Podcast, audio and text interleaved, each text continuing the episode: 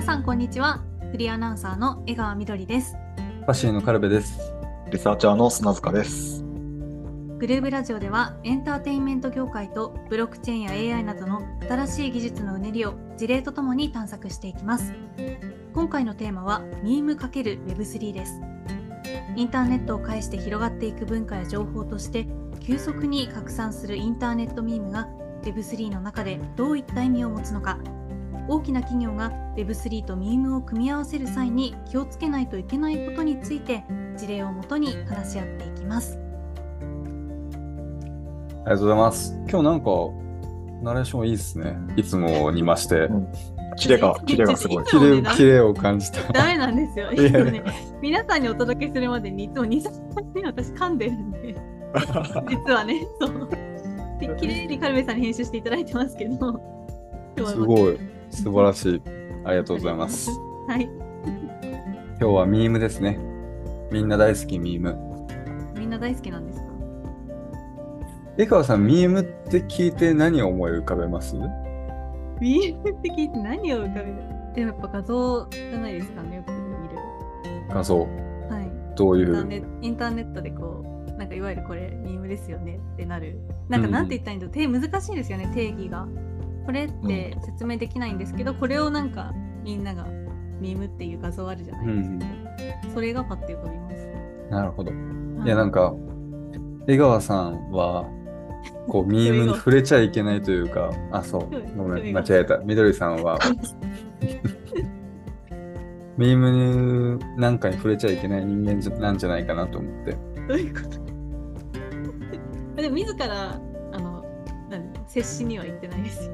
うん、ううっかりああ接しちゃったっていうできれば出会いたくなかった。そこまでそこまでもう感情もないです。砂塚とは全然違うな。砂塚積極的にね、踏みに行あってるからね。積極的に。そんなことも、まあまあまああれですね、岸辺露伴のあの、だが断るとこれ結構使えます。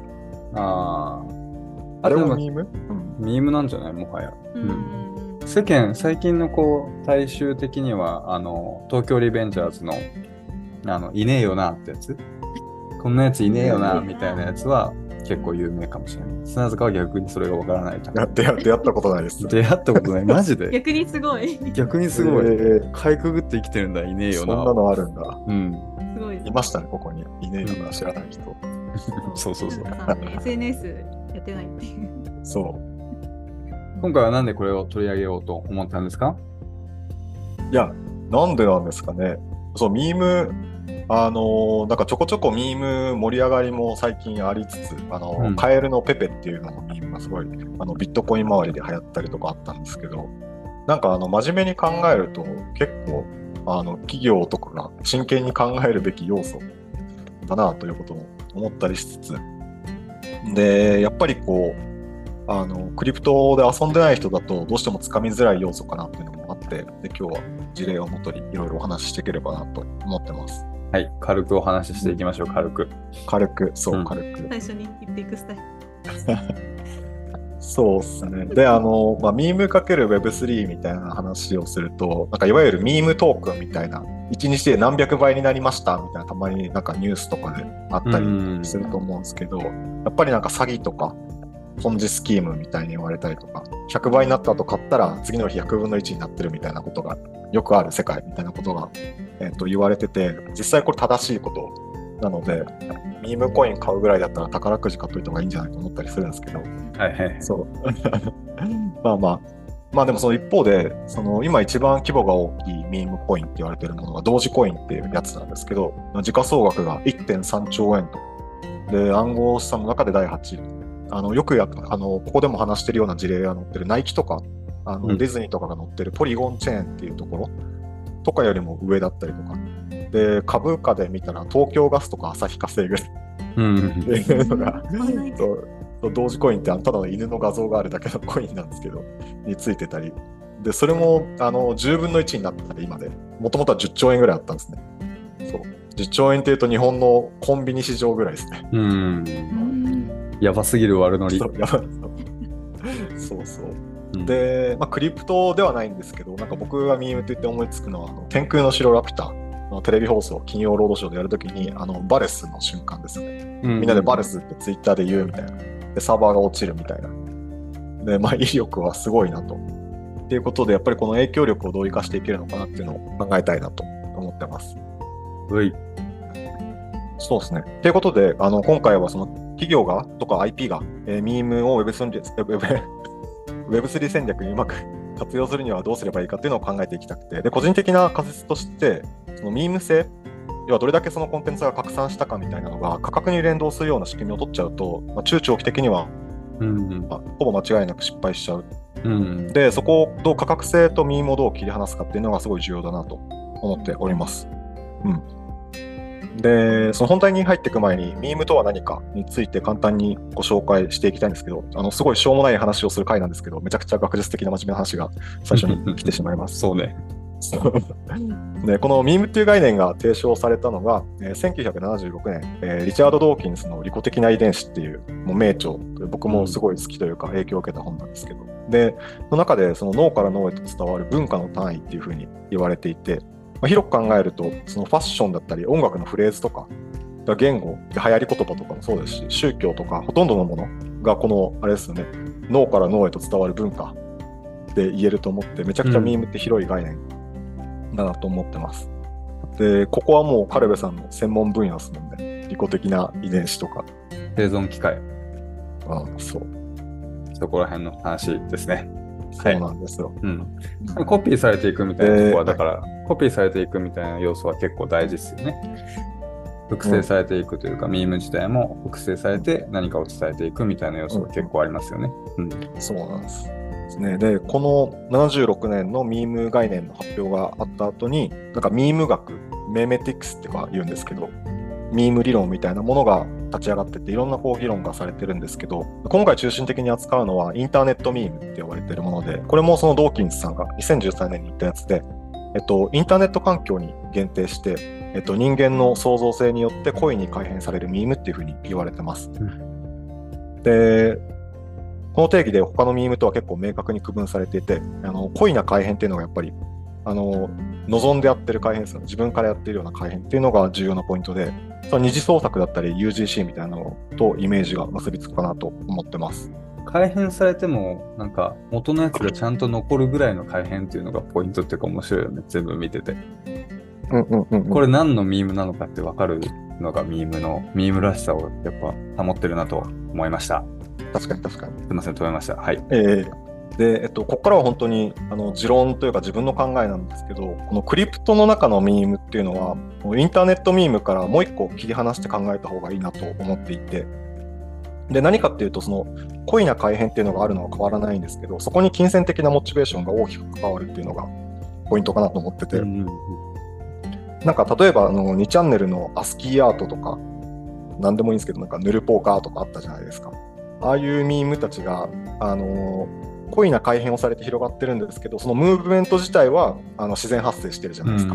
で、一方でクリプトのミームって、それが拡散することで誰かが儲かったりするっていうのがあるので、その故意な改変自体を故意に起こしてるみたいな。うん。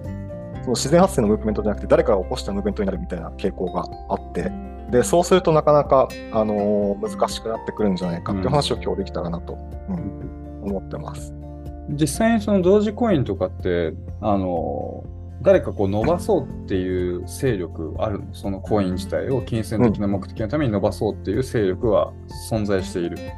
あります。あ、ありますっていうか、その、そもうなんか同時コインの話になっちゃうんですけど、結構背景として、あの、なんていうんですか、他のトークンしょうもないから、このジョークトークンが上がるの面白いよねみたいなところがあって、だからその1回目、1回目じゃない、なんか8回ぐらいこう波があるんですけど、波のどこかのところは、その TikTok だったかな、かなんかで、その価格を100円まで上げようぜキャンペーンみたいなのみんなでやってて、はいそれで動画を上げて、あの買っていくみたいなことをしててああ。そう価格が上がるっていうこと自体がミームになってるんですよ。う。えでもそれこそなんか利己的な遺伝子じゃないけど、個人がどう行というよりは利他的な行動を個人はしてるけど、その同時コインっていう遺伝子レベルで考えると利己的な行動を起こしてるということかだから。え他のコインと比べて生存させるためにみたいな。そうそうそう。うん。利己的な遺伝子の考え方がすると僕らは同時コインに動画を上げさせ上げさせられてるし買わされてるってことです、うん。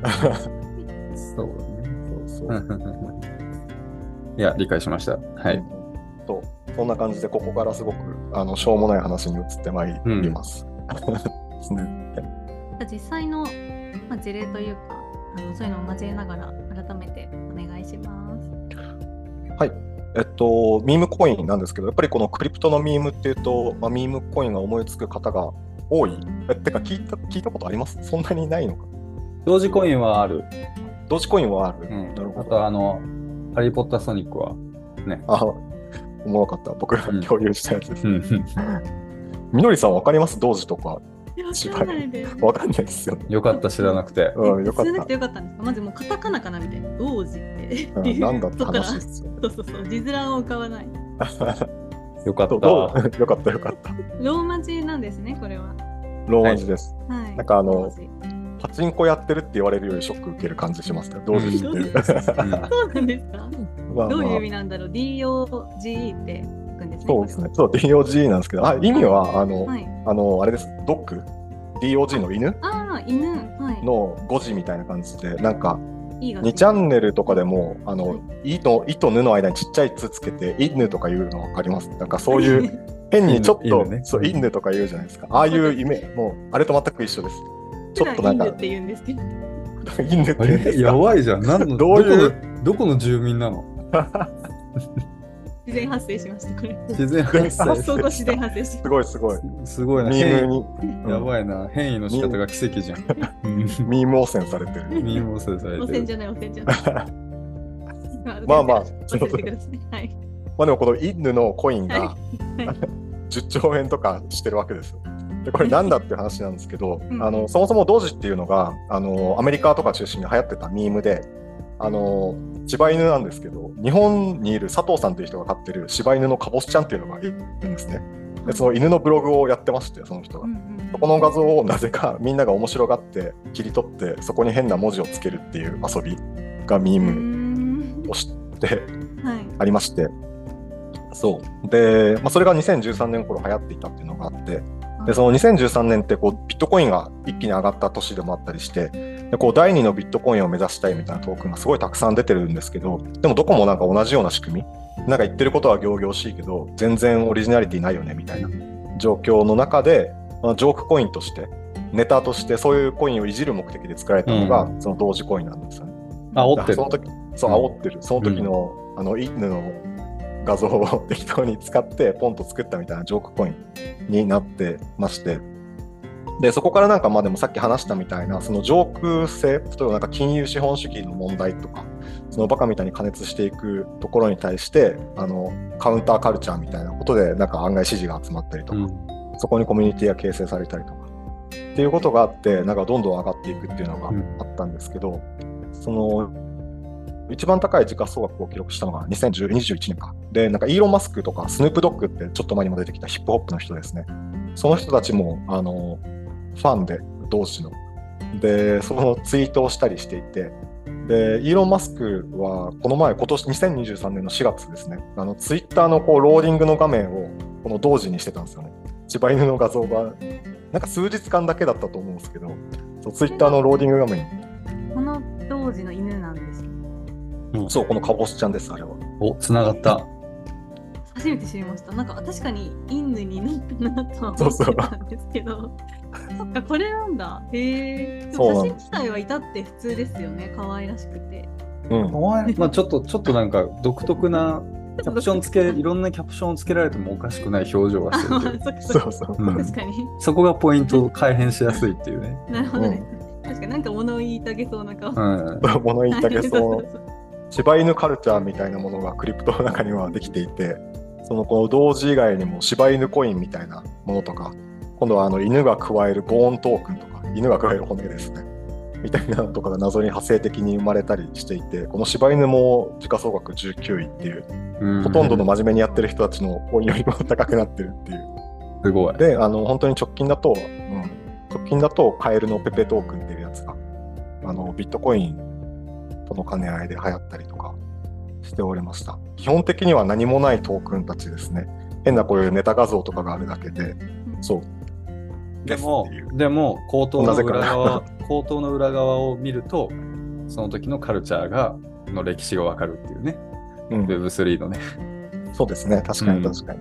面白い。で、まあなんか、今話したのが本当にこう数万個に1個あるかないかの成功したミームコインっていうところで、で毎日多分今日も数十個とか数百個単位で出てるはずなんですけど、誰かがとりあえず作ったミームコインたちが。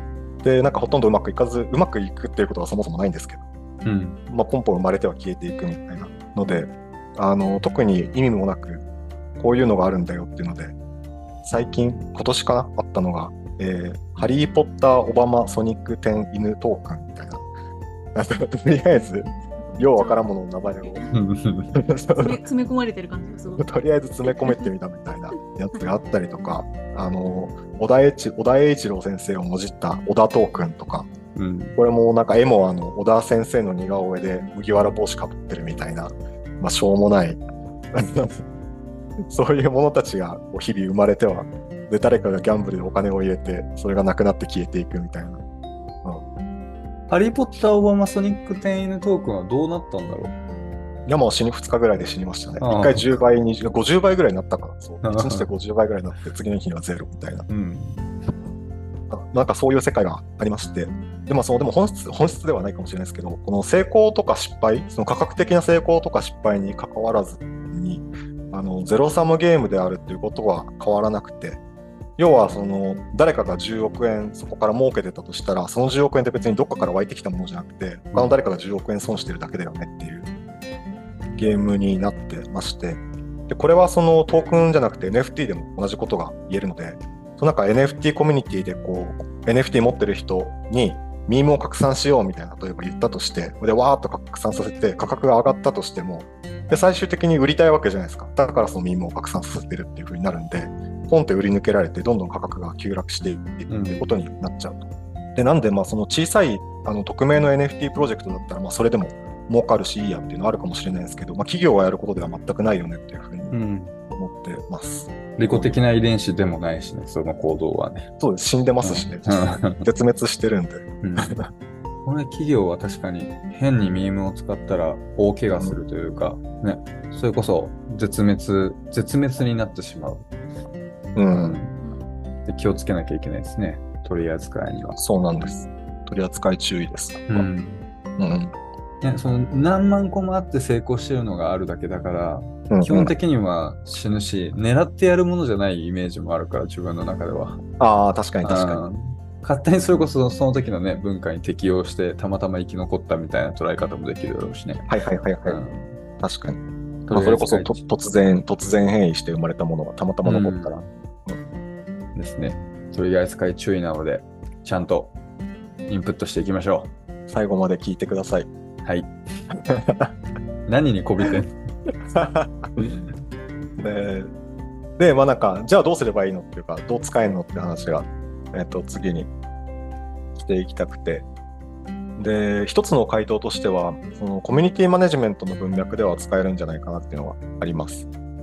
で、どういうことかっていうと、あの、そのコミュニティ NFT コミュニティってやっぱりすごい管理が大変で、まあ、いろいろこう中で誹謗中傷があったりだとか、なんか真面目にやってるからこそこう戦いが生まれちゃったりみたいなこともあったりと。で中でこうマネジメントコースですごい高いんですけど、でこのコミュニティガイドライン、コミュニティガイドラインをこう何十行も書いても誰も読まないじゃないですか。うん。これをミームにしてマネジメントコストを削減しましょうっていうことをうまくやってるところとかもあったりして、でちょっとご紹介していきたいんですけど、で、一つ目が、えっと、ソラーナ、僕が好きだったというか、結構好きなチェーンなんですけど、ソラーナブロックチェーンにあった、えっと、OK ベアーズっていう2022年に、えっと、クマさんの絵ですね。OK ベアーズってソラーナだったんだ。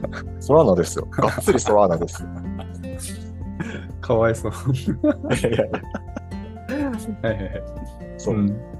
まあ、クマさんの NFT がありまして、あの、そこはなんか OK っていう言葉を結構ミームとして使ってるっていうのがありました。で、このプロジェクト結構すごくて、なんか出てから、あのなんか1万円ぐらいでその NFT 最初に買ってで数日後には100万円とかになってるみたいな感じのもうめちゃくちゃ盛り上がったプロジェクトだったんですけど、まあ、その分こうひがみみたいなアンチも増えたりしてでこうディスコードとかツイッターであのなんか嵐みたいなことがすごいあったんですね。でそれに対してこう NFT 持ってる人たちがなんか We are OK, I OK って聞くみたいなあの、うん、私たちは、まあ、なんか100万ぐらい儲かってるし全然大丈夫なんだけどあんたらは悲しくならないのみたいな感じですよね。言ったら、みたいなことをあの定型文として返すみたいなのがあってで嵐の人たちそうどんどん悲しくなって消えていくんですよ、うん、煽り体制高いし煽ってるしで最高の交互一体のミームだよね。交互一体のミームになってまして、うん、そう。そうそれで全然嵐が入ってこない空間になっていたみたいな。でも最終的には価格下がって周りから IOK って言われるっていうのが もう最後最後のオチまで。完璧ですねで、他にもなんか似たようなので、同じくソラーナで、あの、セッツオンクリークっていう、このセッツもあれですね、cats、猫ですね、のミススペルみたいな。うん、猫はなんて言うんだろう猫って言わないですよ。言うのかな日本語だと。私は言いますよ。言うんだ。猫言うんじゃない？猫って言うの？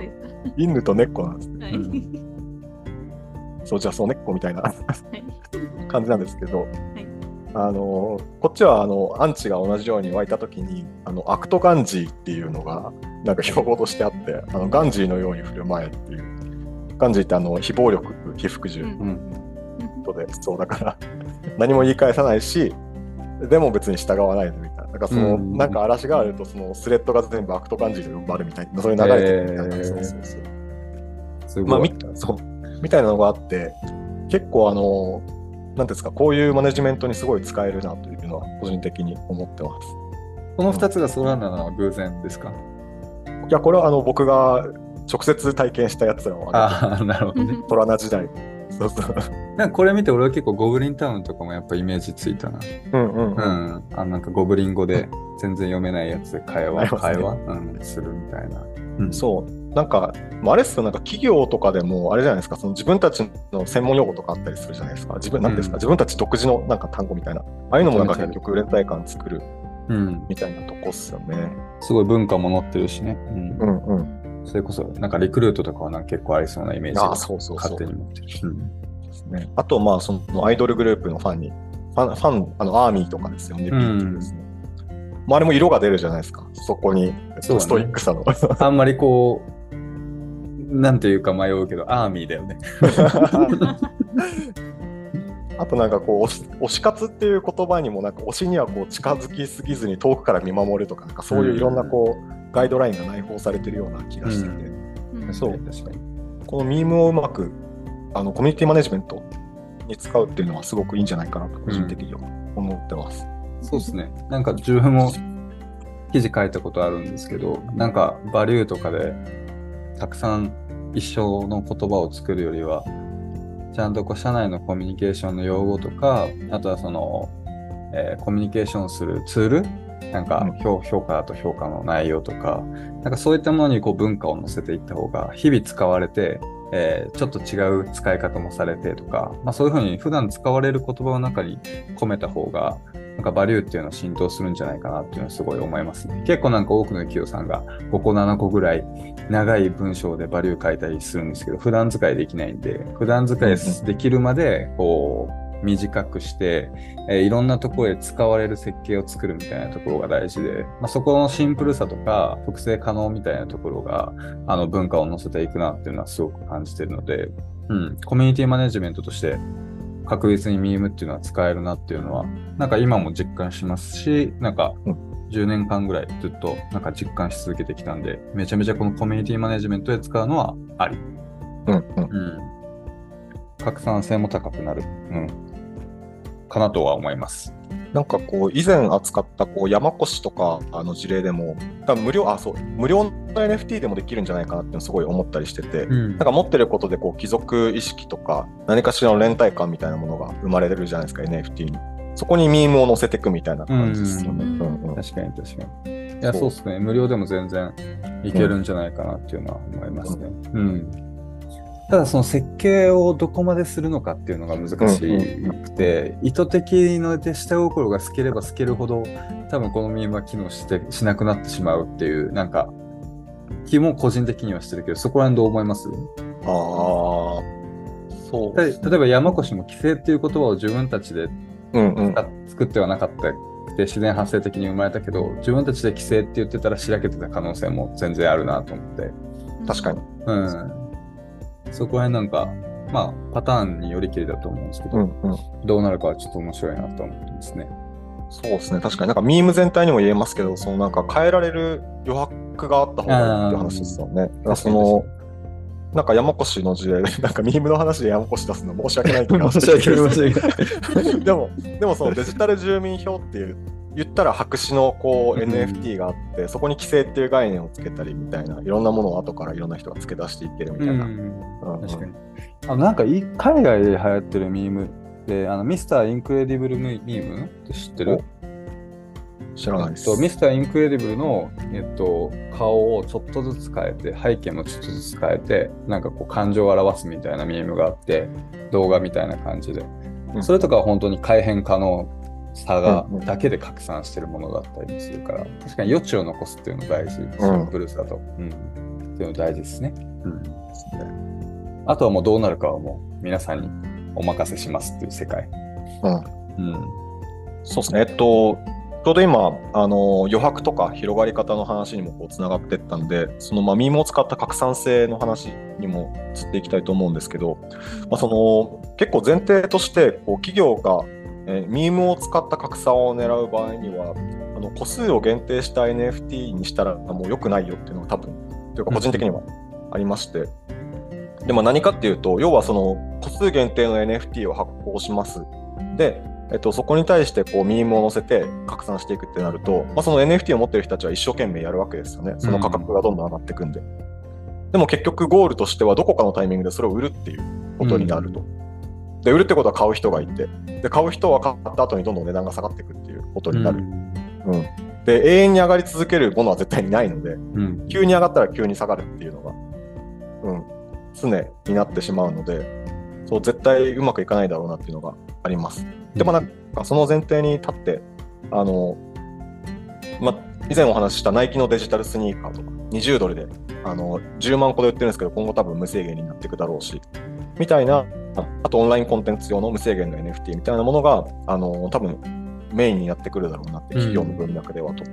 えーっていうところで、まあ、ミームをどう使っていくかっていう話なんですけど、やっぱりこう金銭的な動機がなくても拡散してしまいたくなるようなミームうん。っていうのは、やっぱりその誰でも使えるような規定のフォーマットが必要ですよね。で、これやっぱりゼロから何か作るのすごい大変ですと。うんそれこそ TikTok の動画みたいな感じで、要は踊るの真似するだけとかですよね。TikTok。TikTok。このくだり前もやったなと思って笑っちゃった。うん。そうそそっちではそれかもしれない。そう、みたいな、まあ、規定のフォーマットがあって誰でも真似できますよ。うんで、その中に少しだけの改変の余地がありますよみたいなのがやっぱり誰でもやりやすいし、うん簡単に広がっていくんだろうなとで思っていて、で、Web3 じゃないんですけど、すごい面白かったのが、あの、ペプシがやっていた、あの、クールポコの小野さんのフリー素材っていうのが、あれですね、やっちまったなの人ですよねやっち。まった。がありまして、そう。あの、ペプシの CM にクールポコが登場してたんですけど、でこの CM もなんかすごいミーム感が強いので見てほしいんですけど、で、そのな、なんかよくわかんないですけど、そのペプシの公式ツイッターが、小野さんのやっちまったなの、こう振り向く前の、なーにーのとことやっちまったなの顔ですよね。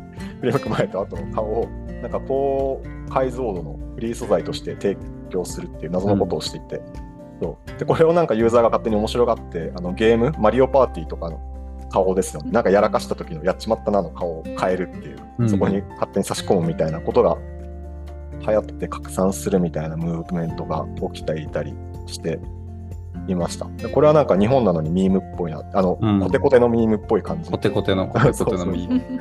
これ、どういう話し合いのもと、事務所とペプシはこれを公開するに至ったのか、めちゃめちゃ気になるというか、なんかね、小野さんの顔は宣伝になるけど、別にペプシの宣伝には明らかにならなさそうまあまあまあまあ。じゃないですか。ね。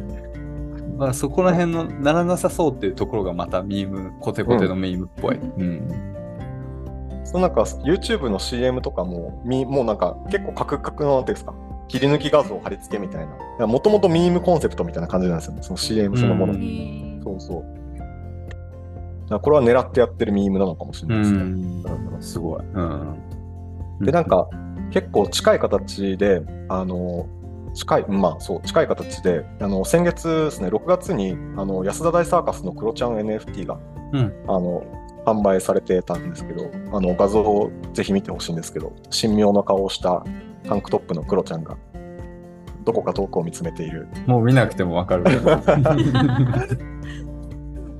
あそう、これはもう、あのミーム力めちゃくちゃ強いなと思って見てたんですけど、そう、これで例えばそのミーム戦略を取って、多分いくらでもやりようがあるはず、うん材料として強すぎるっていうのがあって、広がっていくと思うんですけど、それで、これがあの確かクロちゃんで960体しかないんですけど、960クロですね。で、これになんか仮に人気が集まったとしても、どこかで絶対落ち始めるんですよね。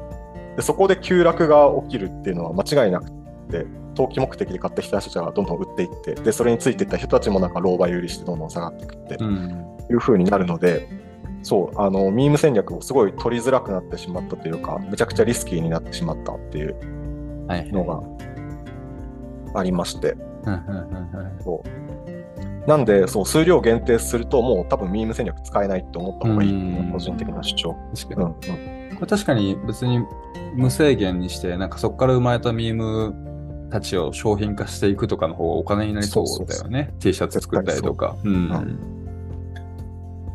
確かに。ちょっとく黒、なんでね、限定にしたのか、うん。若干気になるところですね。そうでもなんか NFT 全体として数量無制限で売れてほぼないですよね。なんでやらないのか僕は分かんないんですけど。うん。なんか普通にいいもの売ってるなら無制限で売りゃいいじゃないですか。なんか漫画の、漫画の売れてる単行本をわざわざ関数限定にしてわざわざ高く売ったりしないじゃないですか。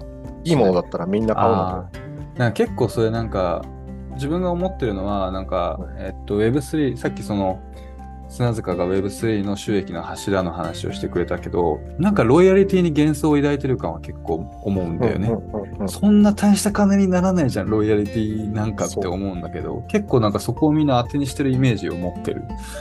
ありますね。うん。そう確うん、確かになんかそれこそあのお猿さんの絵が数億円で取引されてた頃は1取引起きるごとに100万円入ってきたりとかがあったんですけど、そうそんなことはもう起きないので基本的には、うん確かにロイヤリティの幻想はありそうですね普通に数打った方がいいのにっていうふうに思います、個人的には、俺もそう思いますね。うん。なんかさっきさっきの誰でもこう、使えるフォーマットかつ改変しやすいっていう意味だと、この前ちょっと砂塚と話してる時に話題に上がったけど、あの、映画の全米が泣いたうんうんはすごい使いやすくて、なんか良さそうだなって思った。変えやすいし、ね。うん。ですね、あそこのキャッチフレーズを変えるみたいなそうそうそう、キャッチフレーズを変えるみたいな。うん。そうそうそう。うん。ですね。でちょっとあのトリッキー、トリッキーな例としてクロちゃん。のお話をしてしまったん。ですけど、なん。かもうちょっとシンプルに、それこそナイキのデジタルスニーカーがあって、例えばなん。かもうメタバース上のここで写真を撮るとかでもいいですし、例えばあのコンタそのうちあの AR とかでその写真を撮った時に自分の靴をデジタルスニーカーに変えられたりすると思うんですね。うん。でここの例えば写真を撮る場所に行ってそれで写真を撮るのがかっこいいみたいなミームとかっていくらでもやりようがあると思っててなんでこう数を限定しない形で拡散性を持たせてでえー今までのこう限定するんじゃなくてどんどん数を打って単価じゃなくて個数を増やしていくようう。なん戦略が絶対いいんじゃないかなと個人的には思ってます。誰も傷つかないし。うん。そう。そこ大事ですよね。これ誰か傷ついて、どんどん価格下がったら、本当にその、ね、今回だと、まあ、もしクロちゃんがそういう目にあったらね、クロちゃんが、クロちゃん、えっ、と、クロちゃんの、クロちゃんのゲシュタルト崩壊が起きた。じゃじゃそう、クロちゃんのミームがうん。全滅しちゃうことになっちゃうから、うんうんでクロちゃんが全滅しちゃうって言いそうになって、ちょっとそれをおかしいなと思ってやめた。いや、結構奥が深い、ミームは。いや、ミームはね、奥が深いですね。うんうん。なんか、今日このラジオ、どんなことになるかなっていうふうに考えてた中で考えてたのが、なんか、うんミームって大元をたどると何個になるんだろうっていうことを考えてた。おーなんかそれこそ突然変異的にポコポコいやこっちじゃなくてこっちの方が面白いっていう風に文化が乗り合いを変えていったとしたら大元の文化って大して種類ないはずだしうん。なんか根本になる祖先がいそうだなって思って。うんうん。うん。なんかそれだけです。なんか、なんだっけ、あの、神は脳が作ったっていう本がすげえ好きな本があって、うん。あの神経科学系の、その、で、なんかその死死の概念が生まれたところから、そういう構想的な、あの概念的なものとか文化的なものが、なんで死ぬんだって、死んだ後どうなるんだから始まったみたいな話があって、結構そういう多分コアなイベントですよね、人間の中の。うん。が根本にありそう、ミームにしても何にしても、文化的なも確かに。なんかミームのあと一つ特徴としてはなんか作った人がフューチャーされないっていうのもなんか好き好きっていうか面白いところなイメージを持ってる。本当にミームとかが中心で作った人にあんまりフォーカスされることないよねそれこその。同時コインとかは作った人を特定されてる？